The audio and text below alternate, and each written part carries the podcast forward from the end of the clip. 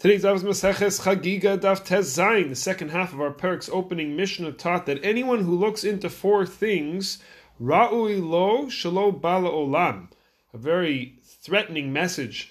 Don't to look certain things about creation, about the existence of the world, better not that the person even came to this world. These were that which is above the fir- firmament, malamala, that which is below the earth, malamata, what was before, what was lifnei, creation, what was before creation, and what will be after, ma'achare, what will be after the end of the world. The Gemara asks, I understand the issue with malifnei, sorry, I understand the issue with what's above, what's below, what's uh, going to go going to happen after, because all these things are sort of beyond our world, beyond our time, etc.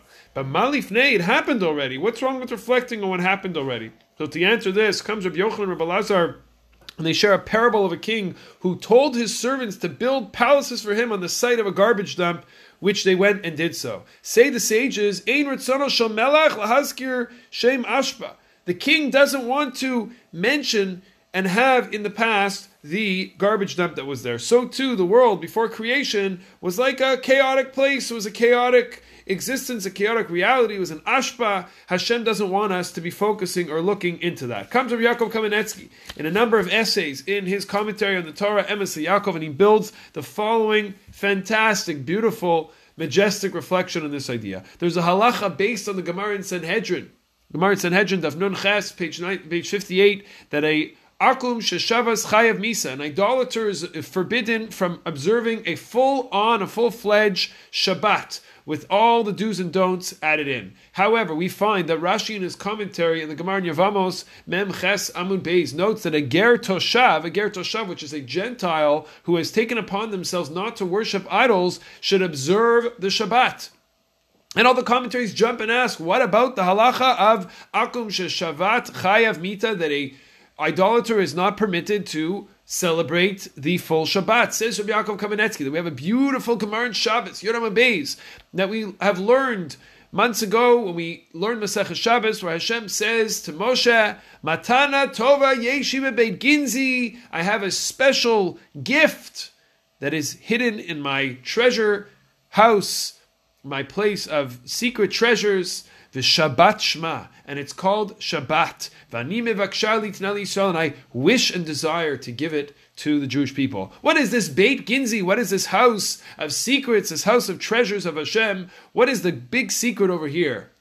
Chazal are teaching us is that Shabbos, Shabbat is a sign that Hashem created the world, and this is predicated on belief of Yesh Me'ayin, that the world was created something from nothing, and any other belief that the world just was and is, is heretical. This secret, however, was only given to the Jewish people.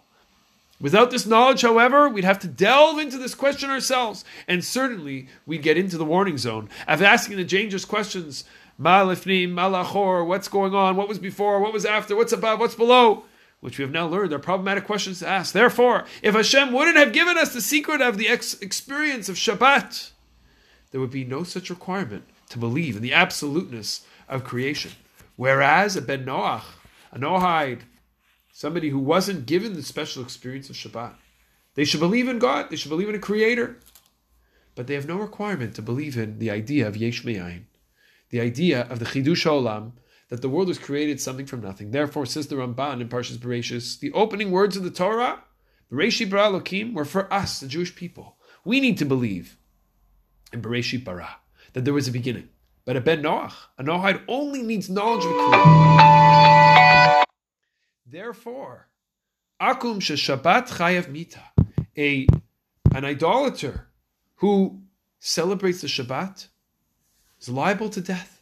But a ger toshav, a person who has renounced their connection to idolatry, has to believe in Hashem.